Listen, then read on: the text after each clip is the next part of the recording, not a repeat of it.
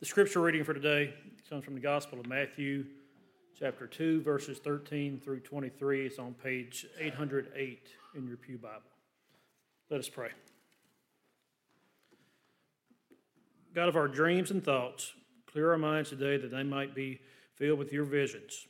Open our eyes, ears, heart, and mind that we may understand and apply your word. In your holy name we pray, amen. Now, when they had departed, behold, an angel of the Lord appeared to Joseph in a dream and said, Rise, take the child and his mother and flee to Egypt, and remain there until I tell you. For Herod is about to search for the child to destroy him. And he rose and took the child and his mother by night and departed to Egypt, and remained there until the death of Herod. This was to fulfill what the Lord had spoken by the prophet Out of Egypt I called my son. Then Herod, when he saw that he had been tricked by the wise men, became furious. And he sent and killed all the male children in Bethlehem and in all that region who were two years or under, according to the time that he had ascertained from the wise men. Then was fulfilled what was spoken by the prophet Jeremiah. A voice was heard in Ramah, weeping and loud lamentation. Rachel weeping for her children, she refused to be comforted, because they are no more. But when Herod died, behold, an angel of the Lord appeared in a dream to Joseph in Egypt, saying, Rise, take the child and his mother, and go to the land of Israel, for those who sought the child's life are dead. And he rose and took the child and his mother, and went to the land of Israel. But when he heard that Archelaus was reigning over Judea in the place of his father Herod, he was afraid to go there. And being warned in a dream, he withdrew to the district of Galilee. And he went and lived in a city called Nazareth so that what was spoken by the prophets might be fulfilled, that he would be called a Nazarene. Word of God for the people of God.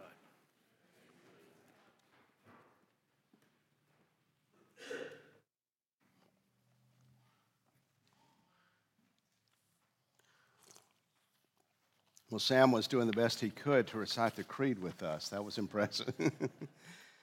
well, we are back uh, to Matthew and we're going to begin a series working through Matthew's gospel. And as we do, we pick up um, right after the visit of the Magi. Uh, the wise men have come in, and um, you'll remember um, Herod said, Let me know when you find him so I can go and worship as well. And yet an angel warns them, and so they depart another way. And when Herod figures out, he's furious. He's outraged that anyone would not obey. He's outraged and also because he's afraid. He is afraid because there is now this challenger to the throne. And this is the world we live in when those who have power too often exercise that power for the harm of others, for self service, exploitation, and oppression even to the point of incredible violence, so that his response is just kill them all. Just, just get rid of all of them. That'll, that'll take care of it. This is a horrific story, and I think it's appropriate this story follows along with the birth of Jesus because it reminds us this isn't a fairy tale of how wonderful things are. It's a very, it's a, it's not a fairy tale of, you know, the, this miraculous birth. It's a story to remind us of the sinful, dark world into which Christ came to redeem us and save us. This still is a world where too often people with power use it for their own promotion and protection. Just this week, we hear the death of one who would challenge Putin being killed in prison, having been arrested for a while. That this is still a world where innocent children are killed for the ambition of others.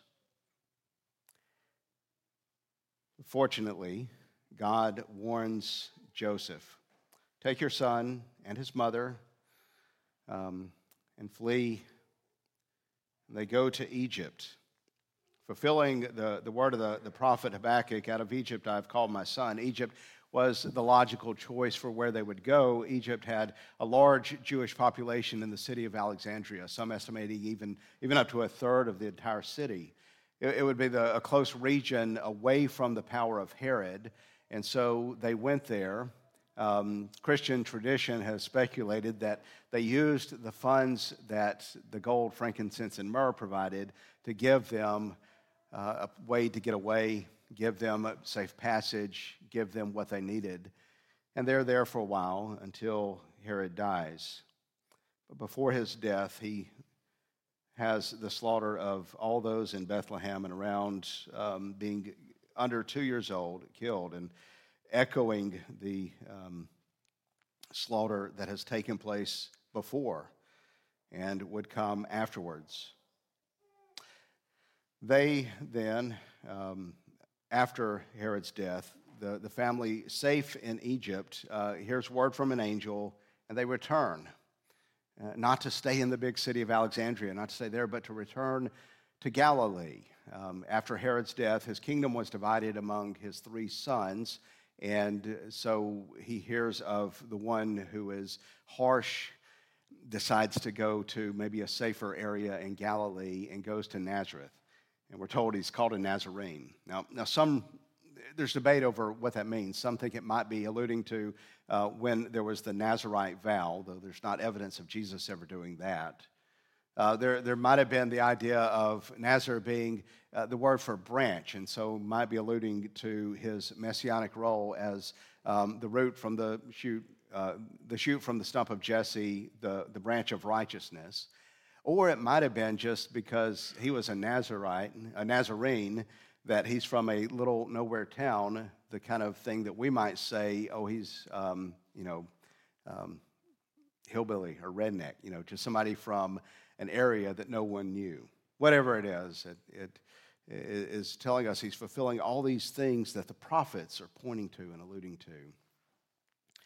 This is historical fact. This is what happened. This is recounting what has happened in Jesus' life. And yet, Matthew isn't just telling us because he's telling us everything that happened in Jesus' life. He's telling us and telling it in a way to point to something deeper, pointing to a way it fulfills prophecy and pointing to a way that it's part of our salvation. One of the things we, we see here is um, Jesus' purpose. You know, there, there's a, a, a phrase that sometimes is used that Jesus was born to die. The, the, idea that, that he came with a mission to suffer for us and die on the cross. And, and insofar as that is true, that, that is correct. He came with the purpose of dying on our behalf to save us. And yet, some almost reduce salvation to the point that the entire point of Jesus' life was only to be crucified for us and reduces our salvation just to having our sins cleansed on the cross. And, and, so it kind of reduces Jesus to being just here in order that he could die. Then we're forgiven. And then it kind of, if you follow that line of thinking, then our whole point is just to, well, tell others about Jesus and then wait till we die. Because we, we forget that there's a lot more to what Jesus did than just going to the cross. And I think this passage reminds us of this because he could have had his life taken here. If the whole point was just to have his blood shed, why not stay in Bethlehem and be killed? Before Christ dies for us, to quote the great rapper Shai Linne, he had to live for us. We're not just saved by his death on the cross, we're saved by his act of obedience, by his life following and under the law. And so it wasn't that he just died, he also lived. And there's a sense in which his life is not just he came and was immorally good, he fulfills and gathers into himself the entire history of redemption. He embodies the covenant and fulfills the covenant in all that he does, so that his life, as well as his death, is part of our salvation. And Matthew is telling us the way Jesus recapitulates redemptive history. That's a phrase I hope you can work in someday this week at a lunch meeting or something. You know, Jesus uh, recapitulates the redemption history. What it means is it gathers up all that's been going on here and he does it right. God makes covenant, makes covenant with with Adam and Eve, and they fail to keep the covenant. God makes covenant with Abraham. He's not perfectly obedient. God makes covenant with his people and, and brings them out of Egypt, and they don't fulfill the covenant. God sends them and continually promises the covenant, and they continue to stumble and fall until finally Jesus is the one in perfect obedience, perfectly keeping the covenant, fulfills the law, fulfills the prophets. He does what the people should have done. And in this way, he represents God's people. He represents Israel. So let me let's walk through this and see some of the ways that he wants us to see uh, what's going on. That, that is, he is taken into Egypt. Out of Egypt, I've called my son. God calls Israel my son, and the idea of Israel being freed out of Egypt um, is, you know, a picture of that. But it's also Jesus himself coming out of Egypt so it's no coincidence that just as Joseph brought his family, uh, the Joseph back in Genesis, the Joseph with the amazing multicolored coat, brings his family into Egypt to save them from th- imminent death, that Joseph now takes his family into Egypt to preserve them from imminent death. We, we see this time that he comes now out of Egypt, and he does so. Um, after we, we see Herod killing the infants. He, he does so and comes now, and, and the, the rest of Matthew begins to pick up some images to help us to see what happens after they come out of, um, out of, out of Egypt. They pass through the waters of the Red Sea. Jesus himself, well, next story will be of his baptism. Um, they will also pass through the Jordan. He pass, he's baptized in the Jordan, that he himself comes through these same waters. And then what happens after they enter in, after they come out of the Red Sea, is they wander in the wilderness for 40 years. And so the next story we're going to hear after Jesus' baptism is his temptation in the wilderness for 40 days. That he himself is living out this history, but where the people of God have failed in the past, he, the new Adam, the new Israel, the new embodiment of Israel, is going to succeed and fulfill the covenant there's two even bigger themes of this kind of regathering that takes place. The, the first is we should really see Matthew pointing us to Moses. Um, we see that he comes out of Egypt, and um, just as um, Moses was brought out of Egypt, and he does so after the, the wicked king is killing the children, which immediately were thought of in Exodus when Pharaoh is wanting to have the infant boys put to death. And when the midwives don't obey, his throws just throw them all in the river. That, that is to kill the, the, the infant boys of Israel. And we see this echoed here. Um, very much part of the story of Moses, very much part of the new Moses, who is Jesus. Before Moses closes out his book, he promises the new servant, the new prophet who would be like Moses, and Jesus fulfills that role. So even as he comes out of Egypt, um, he does so when, when the angel tells Joseph, Rise, take the child, his mother, and go to the land of Israel, for those who sought the child's life are dead. This is uh, nearly an exact quote of what was told to Moses. You'll remember for 40 years he was in the wilderness. And God came to him and said that those who sought your life are dead. It's the very words. And, and Matthew even structures his entire book to paint Jesus as the new Moses. If you have a red letter edition of the Bible, flip through it. You'll notice all the reds are in chunks. So we have the Sermon on the Mount, we have the Olivet Discourse, we have all these sections that are long sermons of Jesus that are gathered together. There's five of them, there's five books. And anyone who is familiar with biblical history knows it's, it's mirroring the five books of Moses. He's wanting us to see this is the new Moses. This is the one who's going to redeem us. And there's one other large biblical um, storyline that's caught up in this. So, in one sense, he is the one brought out of Egypt, and yet another way, he is uh, in exile.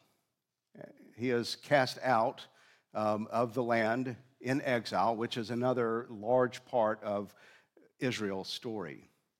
Syria takes over the northern tribes, Babylon takes over the southern tribes and takes them away into Babylon, where they're exiled for a time. That's what the prophet Isaiah, uh, prophet Jeremiah is talking about in this quotation. This quotation is from uh, Jeremiah 31. And at that time, it, it, was one of the most horrific events in Israel's history, Jewish history, is the exile, where their land was destroyed, where they went through horrific death and loss and warfare. And as they are being led off, the image we have is Rachel, um, that is the mother of Israel, weeping. She's inconsolable. On a historic level, it is the death of the children in this town. But it's fulfilling a prophecy. And we might be thinking, well, they had returned. This is fulfilled when the, the, the, exiles were taken out. There were certainly mothers weeping at the time, but, but Jesus is the greater fulfillment of this prophecy the prophecy is Jeremiah 31. It talks about how God is going to bring the people back from exile, how he's going to restore them to his own kingdom. And in doing so, he uh, talks about those who are weeping. In 31 of Jeremiah, verse 15, thus says the Lord, a voice is heard in Ramah, lamentation and bitter weeping. Rachel is weeping for her children. She refused to be comforted for her children because they are no more. But that weeping doesn't stay there. It doesn't end with the tears of the mother. It doesn't stop. And so, as Matthew quotes this, he's pointing us back to Jeremiah where it's not just weeping, but there's hope. Thus says the Lord, keep your voice from weeping and your eyes from tears, for there's reward for your work, declares the Lord and they shall come back from the land of the enemy. There is hope for your future, declares the Lord, and your children shall come back to their own country. He goes on and talks about restoring them and bringing them back from the exile.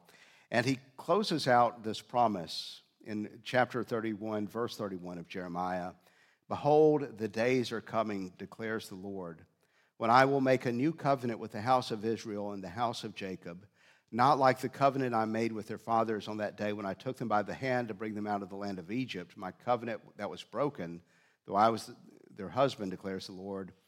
For this is the covenant I will make with the house of Israel after those days, declares the Lord. I will put my law within them. I will write it on their heart. I will be their God, and they will be my people. This is God's promise is that he's going to restore us from exile restore us from being separated from God, being restored from the promises, and bring them back into relationship with Him.